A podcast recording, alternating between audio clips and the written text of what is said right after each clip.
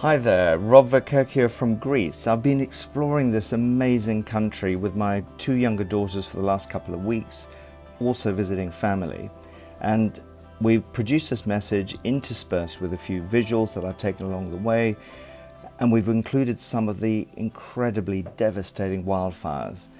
Many of them actually happened in the middle of a, an incredibly high heat wave, uh, temperatures of 44, 45 degrees, and it appears that many of them were also lit by disenfranchised people who failed to see a future. It's really clear that this country's ancient history is still seamlessly integrated into people's modern lives.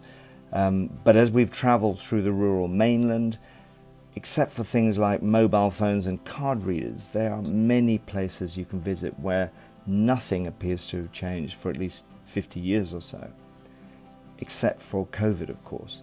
And here's a country that was already in a really perilous economic state. It was forced into accepting COVID restrictions by the EU and IMF at the time of the financial crisis around 2008. It then went through the biggest national bailout in history, and that was only happened on the condition that austerity measures were imposed on its people.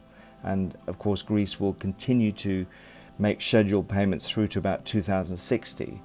But looking at this backdrop, we still see Greece, if you go to the Euromomo data and look at excess mortality, which still remains one of the best ways of looking at the net impact of COVID and all the associated measures, you can see a country that's been barely touched by COVID.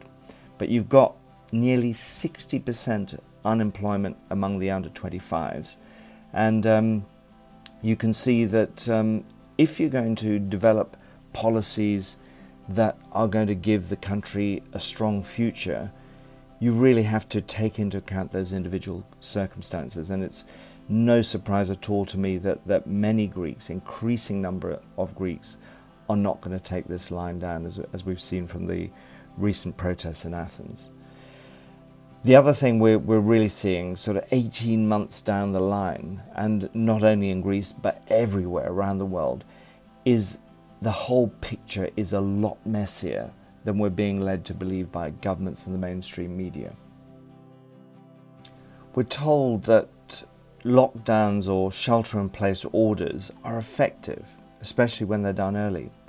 But actually, if you look at one of the most comprehensive studies on this, um, one that involved 43 countries, including looking at each of the 50 individual states of the United States, we actually see a very different picture. And this is a, an independent study by the US National Bureau of Economic Research in Cambridge, Massachusetts. And it's really saying that, um, contrary what we're told, there is no consistent benefit for lockdowns. And in fact, quite the reverse. There is a trend towards increasing excess mortality caused by the indirect consequences of lockdowns. Um, and even if you look like countries, uh, you look at countries like Australia that take lockdowns very seriously, or at least the governments do, you'll see studies by their own statisticians, the Australian Bureau of Statistics, also showing no significant excess all cause mortality from the pandemic. But when they then broke down excess mortality into individual causes of, of death, like heart attacks and strokes or diabetes, then you start to see excesses. And these can only be caused because of reduced access to high quality care. There's, of course, another really messy area, and that's vaccination. Again, it's, it's proving something of a moving feast as we now see more and more countries dealing with the Delta variant. Um, the public's being told very, very firmly by the media and government machine that vaccines are very effective.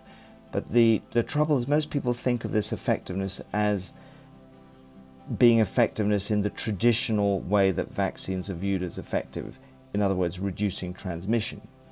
But the ship has sailed on that one. The best any of the most recent data really can show us is that vaccines, COVID vaccines, can reduce the severity of infection. And it's becoming ever more clear now that va- vaccinated people are actually shedding as much virus as people who are unvaccinated. If you want to look more closely at this, really worth looking at uh, an article um, published by the Washington Post on July the 29th that really contains a lot of important leaked information from the US CDC, um, and it really shows the CDC is struggling over how to communicate some of these new data. So, taking into account everything we now know really means that COVID vaccines aren't really working as vaccines are intended to work, or at least how the public thinks vaccines should work. So, the current crop of COVID vaccines are really just a new form of genetic treatment, and therefore they should be evaluated if we're going to maintain solid scientific approach to this alongside other forms of treatments, including ones that are less susceptible to being beaten by the subtle mutational changes in a virus and therefore we've got really got to look at things like ivermectin alongside it on a level playing field. Having had a two-week breather from the hectic pace of life at ANH, I've been left with two overriding thoughts. The first one is that we have to get used to living with this new pathogen. We've got to stop testing, tracking, and tracing it within a nanometer of its life.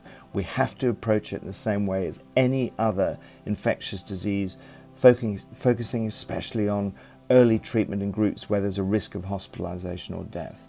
We've got to compare vaccines against other treatment options on a level playing field.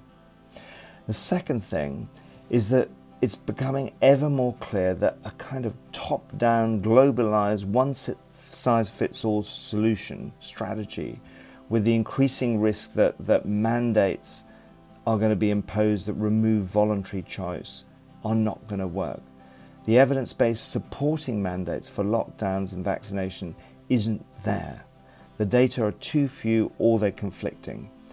They also remove an individual's capacity to reason and make choices, and this is right at the heart of the key foundational blocks for bioethics that Greek philosophers like Aristotle provided.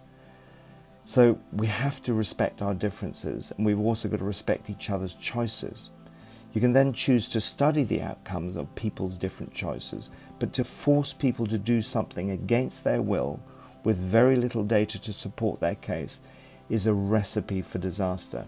And it's likely to be a disaster that's of much greater proportions than one that would have been caused by a new pathogen if we treated it like all diseases before it while still respecting the foundational principles of civilized societies like informed consent. And finally, marginalizing or claiming that anyone who argues for self empowerment as being selfish or a nutcase or a conspiracy theorist is a really high risk strategy that an ever growing number of us are just not prepared to buy into. It actually goes against everything we've learned about human progress, human well being, and self actualization. And of course, these are the things that really make it worth being human.